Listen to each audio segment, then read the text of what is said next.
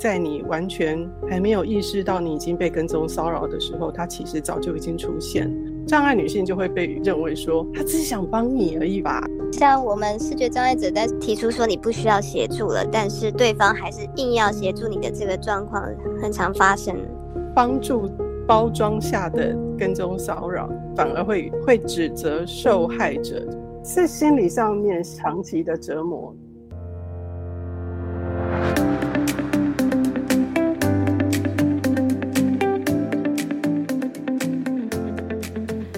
好，欢迎来吃愿景花生糖，我是主持人梁玉芳。呃，今天我们要谈的题目是有关于六月一号跟踪骚扰防治法上路，那愿景工程就推出了一个我觉得很有意思的题目：协助或骚扰？问号障碍女性说 No means no。呃，我们说的是在跟踪骚扰。之下呢，有一群障碍女性，她们其实连要逃跑或是指认出骚扰者都非常困难的一些故事。所以今天我们邀请了身心障碍联盟秘书长洪新平上我们节目，谢谢大家好。那还有我们采访这个专题的记者周瑜静，嘿，大家好，我是记者周瑜静。还有我们的视觉统筹静怡，嗨，大家好，我是静怡。呃，从六月一号到六月六号。内政部公布说，全国现在已经有五十四件跟踪骚扰的受理案件，所以才六天哦。那里面有三十二件是通讯骚扰，有二十二件是尾随跟踪。其实跟踪骚扰呢，呃，是在女性当中是非常普遍的经验，几乎说可以说是全民经验了。不论是什么样的年纪、什么样的体型，几乎都会有这样子的经验。静怡可以说一说你所遇到的经验吗？嗯，我第一次，那是我第一次遇到跟就是骚扰的事件。然后那是在几年前有一天上班的时间，然后我在捷运上面，然后那时候因为其实是通勤的时间，所以其实捷运上面人很多。然后因为我上班的公司很远，然后通勤的距离很长，所以我通常上班一到捷运上面如果有位置，我就会坐下来，然后就会先休息睡一下。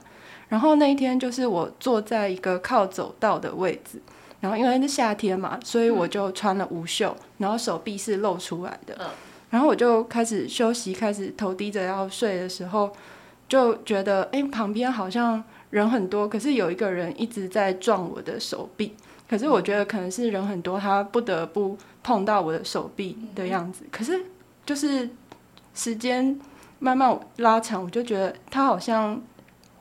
他好像整个人有点往我的手臂上面压的感觉，我觉得怪怪的，我就眼用那个眼角余光微微的往我的手臂旁边看，我就发现这是一个男生，然后他穿着西装，然后他用他的下体微微的在我的手臂边磨蹭，那当下我觉得有点吓到，就说哎，怎么会遇到这种？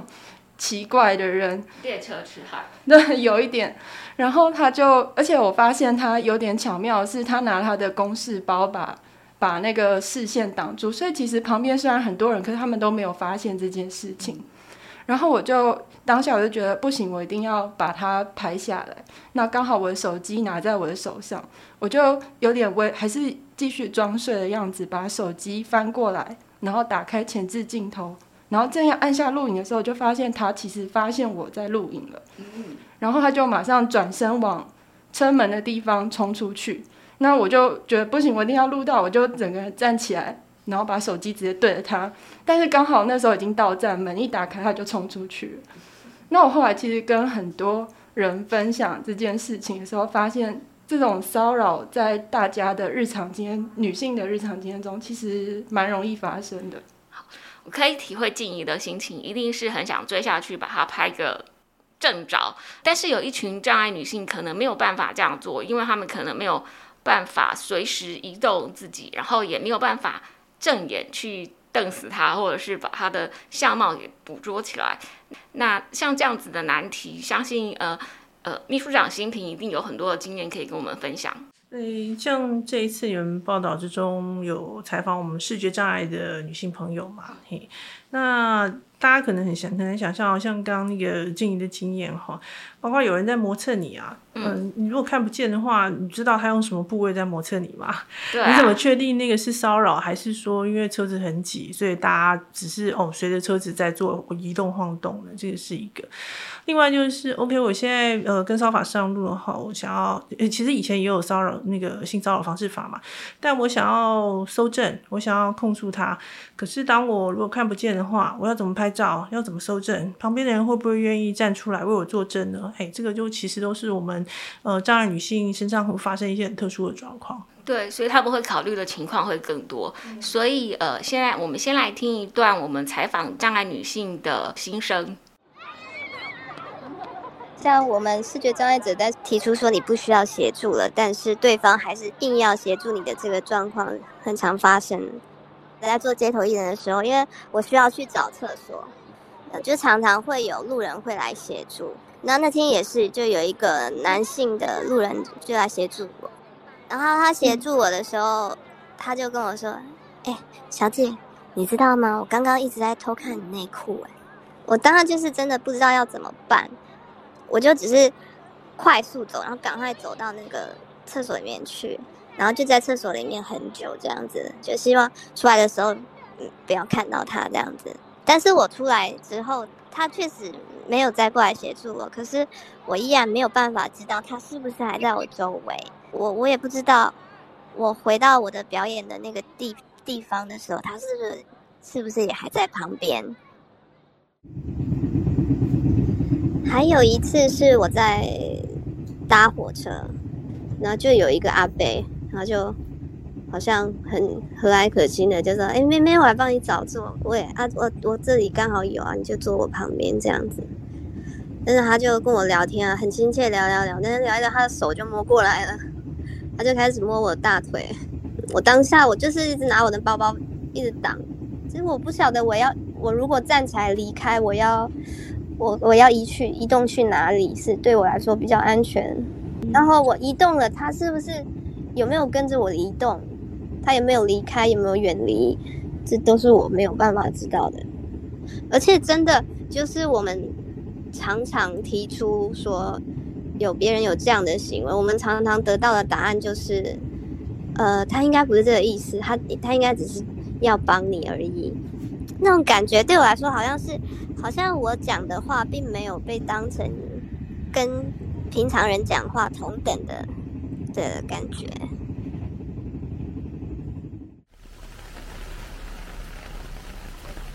那天下很大的雨，那我自己是用手推轮椅，然后再加上雨衣，我就觉得说自己推一推，怎么突然越来越快，然后。我才惊觉，说是一个陌生的男男子在推我的轮椅，那很浓的那个酒气，然后讲话就是有点颠颠倒倒的，这样很恐怖。然后我就跟他说不用，我可以自己推。然后他就说啊，我只想要帮你。然后就一来一往很多次，到最后他还是硬要推。他说你要去电梯那里嘛，我帮你推，就硬推。那硬推的时候，对我来说，如果呃后方的人推的那个力气很大的话。我自己是没有太大力气，是能够去把那个刹车给抓稳，在那边撸了很久这样子。然后后来是我的朋友过来，然后大声的请他离开的时候，他才离开。对我们来说，当我说不要的时候，可不可以真的就不要？障碍女性就会被认为说，她只是想帮你而已吧，她就是一个很热情的人呐。可能大家会觉得说，好像碰身体才是性骚扰，但轮椅就是我身体的一部分了。所以当我说我不需要被你帮忙，我要自己推的时候，嗯，还是硬要没有呃照我自己的意志协助的话，对我来说就不是协助了，那其实就是一种骚扰了。那我想要再请问新平，其实有非常多的障碍，的确是呃当下是没有办法分清楚，那是一个帮助的善意，或者是它是一个恶意的骚扰，或者是说我们刚才就说他是用善意包装的骚扰，他其实就会说，哎，我是要帮助你啊，你怎么这么不知好歹？那通常这些情况是不是要怎么样去解决呢？哎，你有没有发现哦？其实，在嗯骚扰也好，或追求也好，哈，常常负责要解决那一方都是女性。对啊，你要负责去拒绝，你要负责好好的跟他说，或是你为什么要让他靠近？你为什么没有保护自己？哈，这些事情哈。那呃，好，姑姑且不论那个对错，就是你加了很多的责任在女性这一边。那以我们障碍女性来说，有些责任她是根本无法履行的，我根本看不到，我怎么知道你用哪里在磨我？对不对？那我我要怎么样在当下很主动的发出求救，确定身边是有人是可以呼应我的？嘿，所以这个都是非常令人恐慌的。在过去啦。呃，独自居住、独自工作、上班的女性比较少，哈，那现在渐渐多了。那包括现在呃有障碍的女性出来工作啊，甚至自己独自居住的也其实也是非常多。那所以接触呃使用大众交通工具时间多，跟众人接触时间多，这些案件就相对的多了起来。但是我们会发现，嗯，就是嗯，先讲加害者好了啦，哈，有时候会是利用一些帮助啊这些作为契机去靠近障碍女性。我是要帮忙你哎。要不要让我扶你过马路？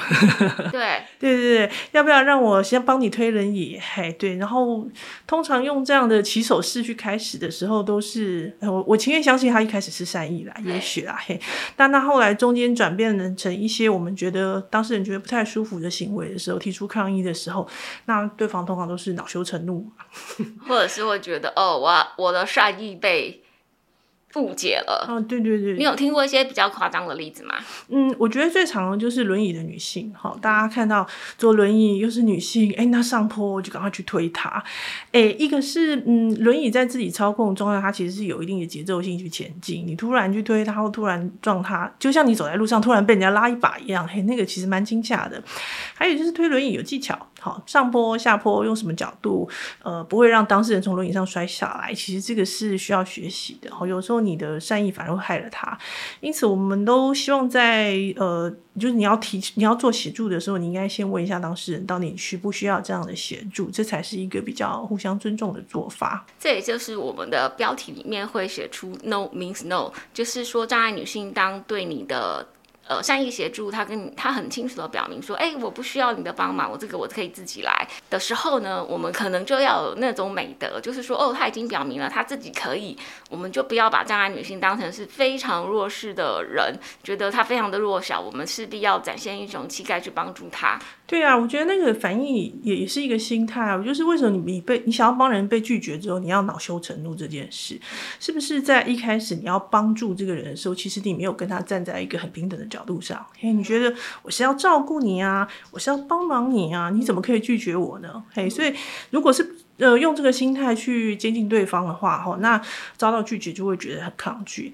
那以我自己来说，因为毕竟我们做助人工作者嘛，哈，那呃，不管我提供什么样的协助，嗯，比如说我有一次开会多了一个便当，然后经过地下道看到一个女街友在那边，那我就会问她说：“我中午多了一个便当，那你饿不饿？你要不要一起吃？”如果她说不，哦，那她就不饿，就吃过了嘛，那我们就带走就好了，也不需要有受伤的感觉。如果她说 yes，OK，那很谢谢你帮我解决一个便。我觉得是一个比较平等的态度去看待对方的时候，你在被拒绝就不会觉得恼羞成怒这件事情。相对的，我们以前对障碍者的感觉就是，你好可怜哦，有一个上对下的感觉，就是我要帮助你，我要拉拔你这件事情。那当这些事情的动机被拒绝了之后，才会有很自己觉得很难去承受，我会觉得有点。下不来的那种感觉，嘿，那其实是不必要的。你提出的善意，对方谢谢你了。你的我们讲说，嗯，善念一动，其心上上天已知嘛。你其实不一定要真的去做些什么，对对对，对方也能够理解你的好意，那就这样子好了。我们还有另外一个很夸张的例子，是我们有位障碍女性站在马路口，然后就有人说我来帮你过马路，她一直说不要不要，她就啊没关系，我现在没事，反正我也要过去，她就硬把她拉过去。拉过去之后，那个障碍女性就说。可是我没有用过嘛，那他只好再把他带回原来的地方嘛。对呀，就是变成这一个很奇妙的状况。而且我们知道很多障碍女性，她其实受过定向训练，她搞不好她的行进路线是有固定的方向。那你这样已经弄乱了她的节奏。我想，因为一般人毕竟不是像我们这样每天都跟障碍者相处的经验，好，那尤其是呃，比如说我很多轮椅朋友一起出去，大家就会想说，那你旁边坐轮椅的年纪又比较大，哎，其实我们董事长，他想有时候那是你爸爸，哎，你怎么让他自己推？你怎么不去推他？就会有这种感觉，你知道吗？哎，但但是我们相处久了就知道，他如果需要，他就会开口。嘿，因为大家可能不知道，推推轮也是一个运动。他平常整天坐着，已经很难有运动的机会，所以很想要借有这个机会，让自己上身可以动一动，这是一件。另外就是，哎，真的碰到陡坡，我就会问他需不需要推。当他说要的时候，我才会去真的动手去帮忙。嘿，所以我觉得这个就是一开始的起始点吧。你有没有很平等的去看待你想要帮助的这个人？嘿，那呃，那你才会设身处地的去想说，那我要怎么样提供帮助，或是介入他现在的想要做的事情，才不会是让他觉得很为难的。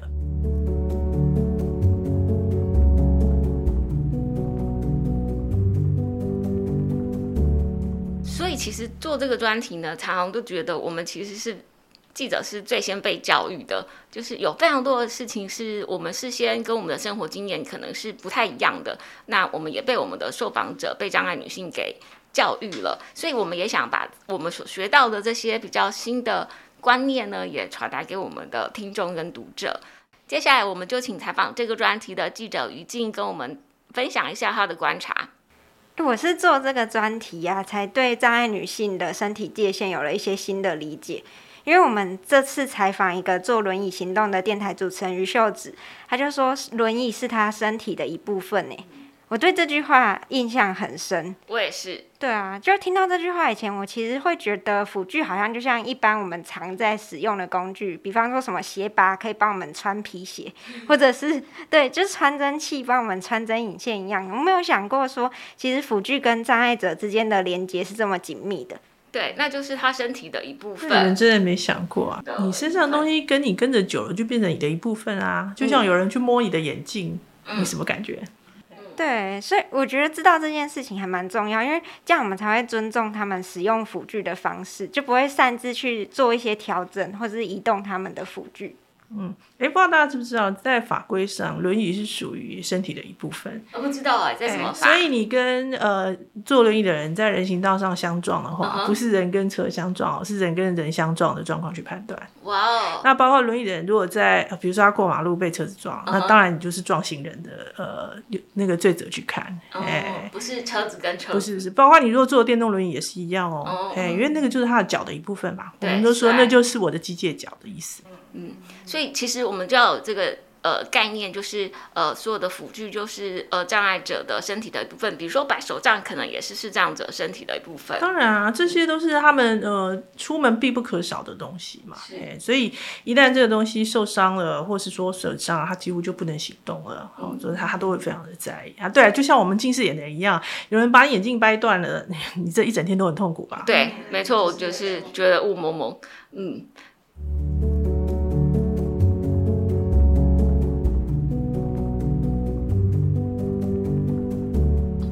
既然已经提到了法律的问题，那我们就回头再来看一下最近上路的跟骚法。那内政部的小编就已经在脸书上说，哎，现在各地的警察局都已经抓到了跟骚犯一号，包括呃宜兰的一个要求跟前妻复合的男子，呃不断的骚扰跟踪前妻。那中部还有一个是到服饰店对他心仪的一位柜姐奇妙微笑的男子。但我们就要回想说，呃，这些是因为他们可以看得到那个骚扰的人长什么样子，到底是谁，所以他们可以去请求警察依照跟骚法来帮忙。但是障碍女性呢，她们没有办法知道跟骚犯长得什么样子，甚至也不知道他的行为到底是不是用善意包装的跟骚行为，所以这方面有非常多的困难。现在我们来听一下我们受访者的心声。我那个时候是被恐吓，他在我的粉丝专业上面恐吓我说要要来杀我，然后那时候我就有报警。他说我可以报案，但是他可以告诉我绝对找不到这个人，有可能会造成危害的时候，警察告诉你说他们没有办法保护你，那我我我真的不知道，那我还要去找谁？我那一段时间都一直处在很紧绷的状态，工作的地方也是，就咖啡厅嘛，开放的空间，然后也不知道他什么时候进来，其实他也会打电话来，然后他也有寄很多的那种很恐怖的照片给我，就影响到我工作嘛。我大概有半个多月，我老板娘就叫人就暂时不要去工作，到现在也还是，就是只要有人的声音，我不知道是谁的声音的时候，我就会整个汗毛都会竖起竖起来。离开家门啊，或是进家门，也都会比以前多紧张一些。可是很小心的看顾周围，也看不到东西，所以嗯，也没有办法做什么。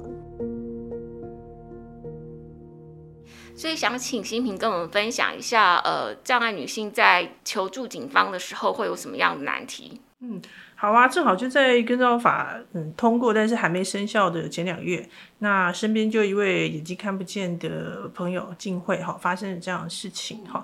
那其实就是碰到一个本来说好心扶他过马路的人，过完马路之后呢，就跟他要电话，嘿，嗯，那一般女性我们也知道这嗯好像不太适合嘛，就拒绝了他。那一般人拒绝了就逃走了，以后可能就看不到了。对，可是因为静慧眼睛看不到嘛，她不知道对方悄悄的跟着她回家。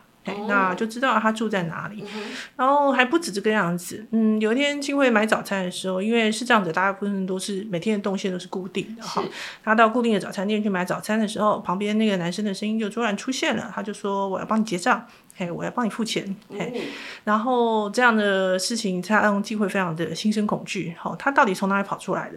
为什么我只是路上过个马路，他却知道我住在哪里？他也知道我去哪里买早餐？嗯，好像他生活行踪都被他掌握了，可是他并不知道那个人在哪里。对，然后我们不可否认，因为眼睛看不见的关系嘛，然后你没有办法知道，呃，有什么样的人是预谋在等着你这件事情，不管他是好意或善意。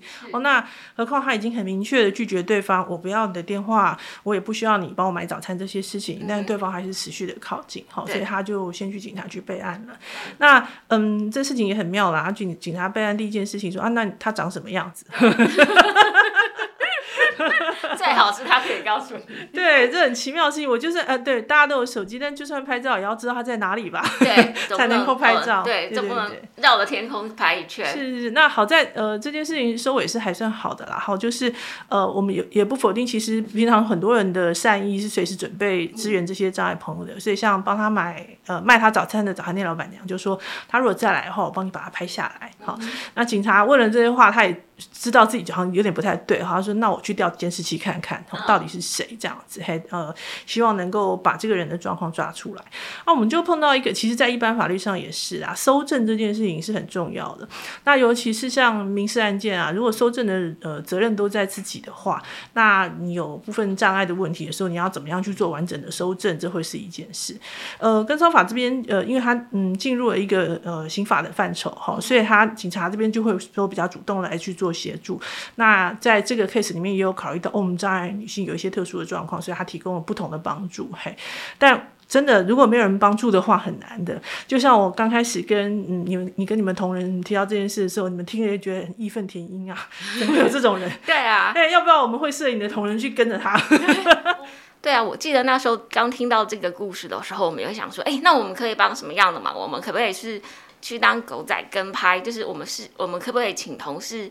帮他把这个跟踪他的人给拍下来。嗯，金慧她本身是独立的女性哈，自己上班自己居住哈。那通常她有基本的法律常识，所以她知道这件事情以后，她就主动去备案哦。那也想过我们刚刚讲的收证的问题哦，所以包括呃，比如说她的邻居啊、她的室友啊、早餐店老板娘啊，她都愿意去求助。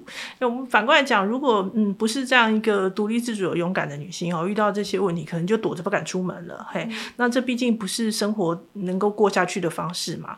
所以有些人觉得跟骚能怎？怎么样？可是没有想到，很多女人是因为跟骚而被逼着没有办法过原本的生活这件事，或是不得不搬家，不得不换电话号码，甚至去另外地方重重新开始，都是因为这个缘故。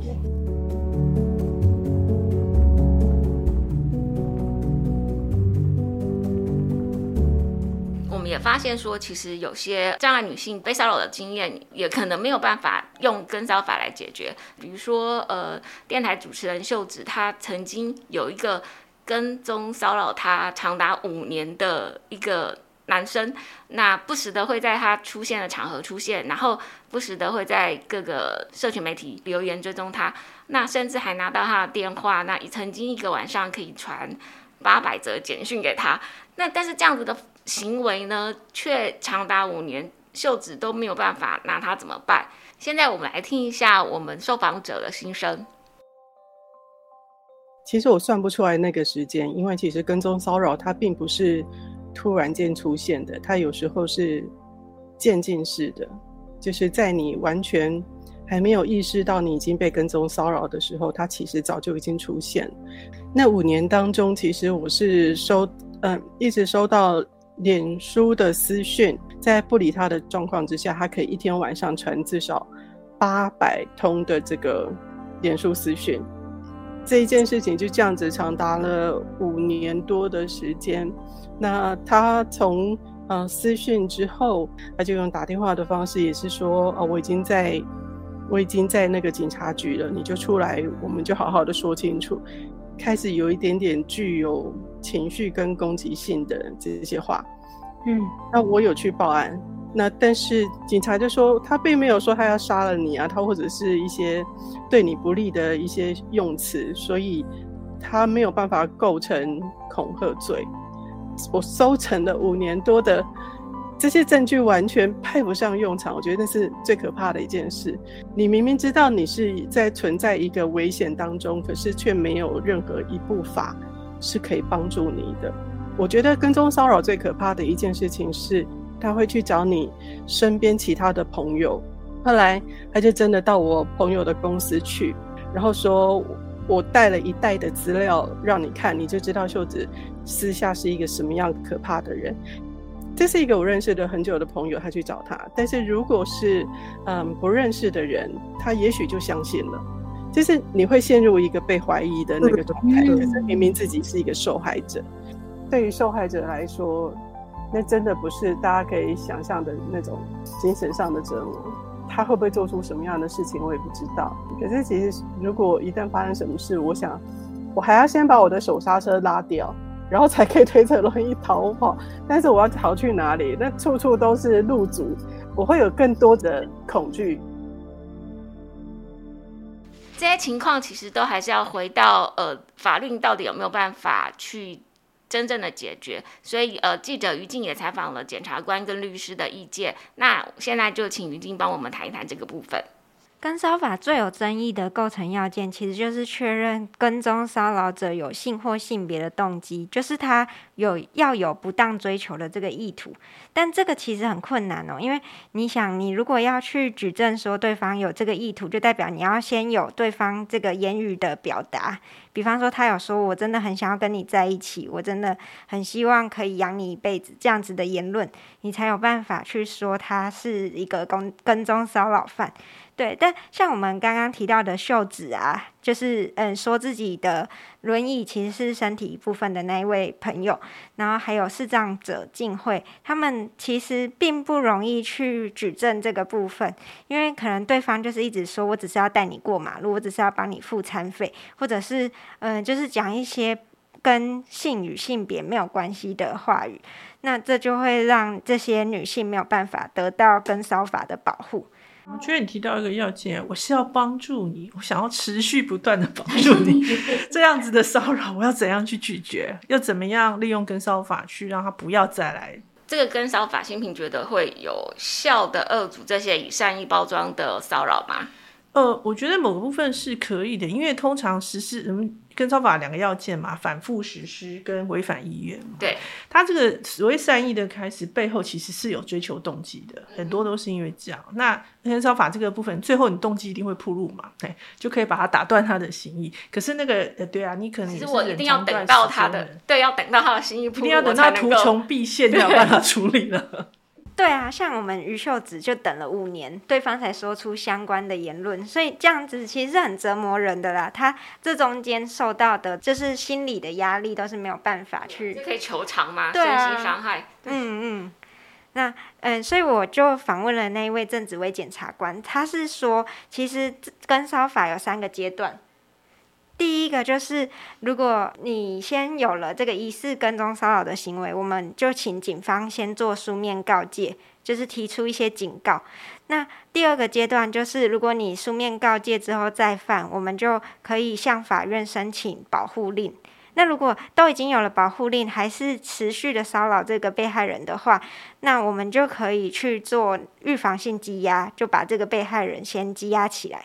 但是呢，就是这是一个蛮长的历程哦，所以像这个检察官他就认为说，其实，在书面告诫阶段，我们只是警告行为人，还没有什么法律的处罚效力，所以他认为，其实警察就应该要宽松一点认定，不是要说一定确认百分之百对方有不当追求的意图，你才去做书面告诫，这样子就来不及去喝阻这个行为人。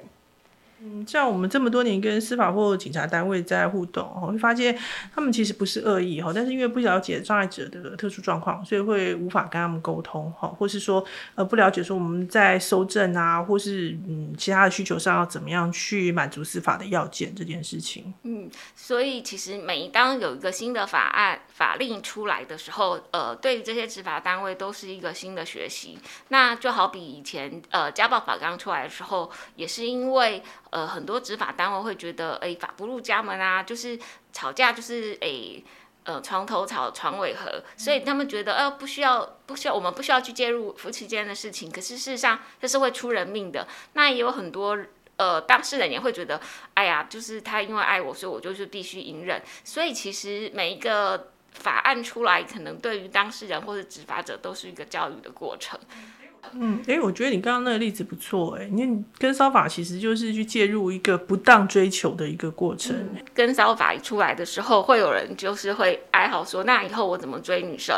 呃，有些男性可能会觉得，呃，我热烈的追求总是有一天会打动他的芳心，就好像传统说什么恋女。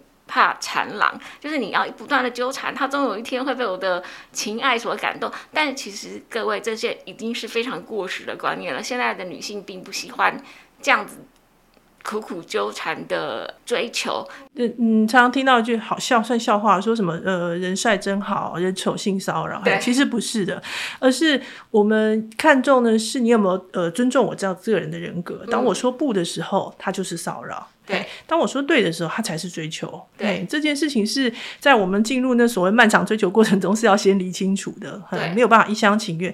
然后很多这些我们讲说追求的执念啊，骚扰的执念，都是觉得我只要怎么样的付出金钱、人力、时间，我就可以改变对方的意愿这件事。但是背后其实就是不尊重对方的意愿嘛。我已经决定不不要你了，但是你不愿意尊重我。对对，那跟骚法是一个很好的工具，就是直截了当告诉你，嘿嘿，我不要你的追求，OK，你可以可以退开了。嘿，那这些宅男也不用太伤心啦。世界上有五十亿的人，还有二十五亿的女人嘛，你可以每一个去试试看，每个人有一次的机会。我们让你有一次的追求机会，但讨厌不喜欢的时候，就是告诉你不要了。其实这是很明显的。我觉得现在女人没有在那边扭扭捏捏的啦。我想要你的追求，我就不会拒绝你。我拒绝你，就是不想要你的追求，这个才是游戏开恋爱游戏开始的呃规则。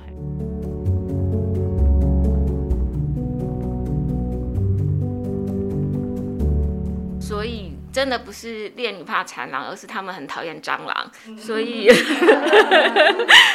对，所以呃，我们也学到协助守则第一条，就是呃，对于障碍女性来说，就是 no means no。如果她觉得不需要你的帮助，就是不要。那在追求的时候，他们也就是在 yes means yes，就是如果他没有跟你说，呃，我是乐意接受你这样子的追求，那就请你退后一步，不要再继续苦苦纠缠。我觉得越年轻一辈的嗯障碍者哈，越能够呃感觉到他们追求自主权的那个重要性。啊，当然也可以说我们这几年工作做得很成功啦哈，就希望说大家能够自立生活的要件就是先尊重自己，尊重别人嘛。那像我最近跟十三岁到十八岁的呃障碍男女去谈呃有关性啊感情的座谈哈，那发现他们呃就是透露出我们刚刚讲很强烈的我要就是要，不要就是不要这件事情，他是可以很清楚表达的。我想因为学校性别教育可能做的不错吧。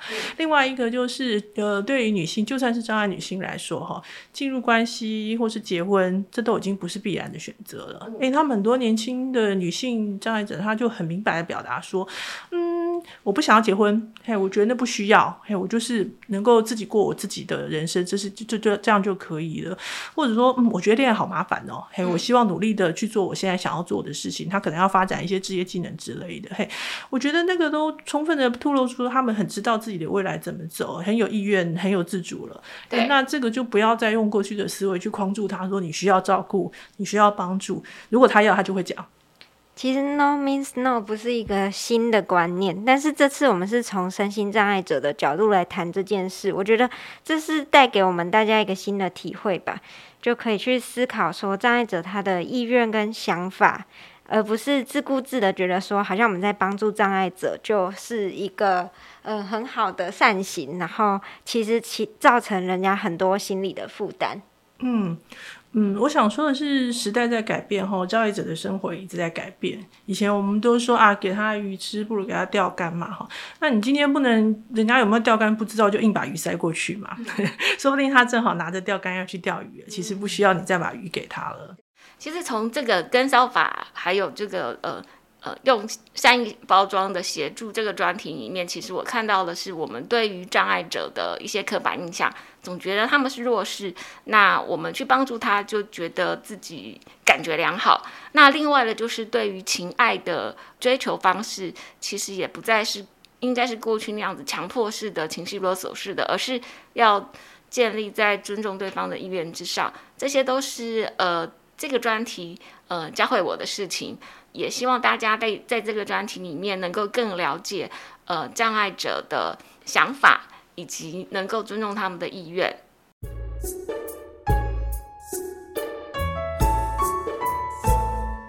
愿景工程呢，其实就是希望能够透过我们的专题报道，对社会带来一些正向改变。所以呢，我们每一集也都会邀请来上我们节目的来宾来说一说他们在生活上面的改变。所以麻烦新平。嗯，好啊，嗯，我最近跟年轻障碍者相处机会比较多哈，我呃最大的改变就是呃希望能够以平视的角度去看身边的每个人，而不是俯视啊，不管他的年龄或是有没有障碍，嗯嗯，这很重要，对对对，这样呃可以让我们更多不同的视角，嘿，哪怕对方是需要帮助的人，我伸出去的手也是平衡的。嗯，那于静呢？哦。我最近呢，常常推荐身边朋友当一个自由的灵魂，那是什么意思？就是呢，不要轻易妥协或牺牲自己真实的感受和需求。哦，是你最近有被妥有被妥协的感觉？听起来怎么很像青少年期的叛逆啊？怎么办？对我就是一个很晚熟的人。对啊，就是因为其实我自己成长过程就是常被教育要当一个乖巧温顺，就是那种懂礼节、有教养的女生。可是我觉得很多大部分女生应该都是这样哦。社会给我们很多条条规规的那种规范，但是其实心理深处应该尝试会有一些不舒服，然后自由表意的能力就是有点受损了。所以我就是自己是觉得，随着那种女性主义的认识啊，然后跟结交一些可能信仰女性主义的朋友，是真的有被解放。嗯，对，说 no 比说 yes 要难多了。对，对啊，就是像开天眼一样。现在可以努力的说 no 了，no no no no no no，然后你遇到那个电车痴汉就可以打爆他。对，我就觉得静怡很厉害，因为我很难想象说我在那个情况下可以拿出手机去拍摄对方。对，那可是反正总之就是觉得说，我们应该就是要相信自己的直觉了。如果不舒服，就是要说出来，然后没有意愿就不要说服自己承受。然后，呃，我个人经验是觉得说，可以去想一想要怎么样透过就是沟通啊、表达的方法，或者是借助一些支持系统，比方说理解你的人可以跟你结盟，然后想办法破除一些压迫。就是让自己最真实的需求、想法、感受都可以被听见，不管对方能不能理解，或者是今天这个被骚扰的人，他去诉诸法律之后能不能得到预期的结果，其实我们都还是要去尝试，因为这个过程对自己或者是对身边有同样困扰的人来说都很有意义。对啊，有时候你要拒绝一个人，或是呃，在当下要做出一些大声的抗议，比如说你在干嘛？其实这些都像是我们在录 podcast 一样，不断的练习，然后不断的错误，然后你才可以大声的发声。像日本有一个 app，就是要帮一些说不出 no 的女生，然后可以用一些录录音工具来帮助他们喊出大声的声反对的声音。对，像跟烧法就是这个工具，所以我们应该要好好运用，好好认识这样。对。今天非常谢谢大家来跟我们聊这个题目。呃，如果各位听众想要看更详细、更精彩的报道，就看我们底下资讯栏的链接。非常谢谢大家，下期再见，拜拜。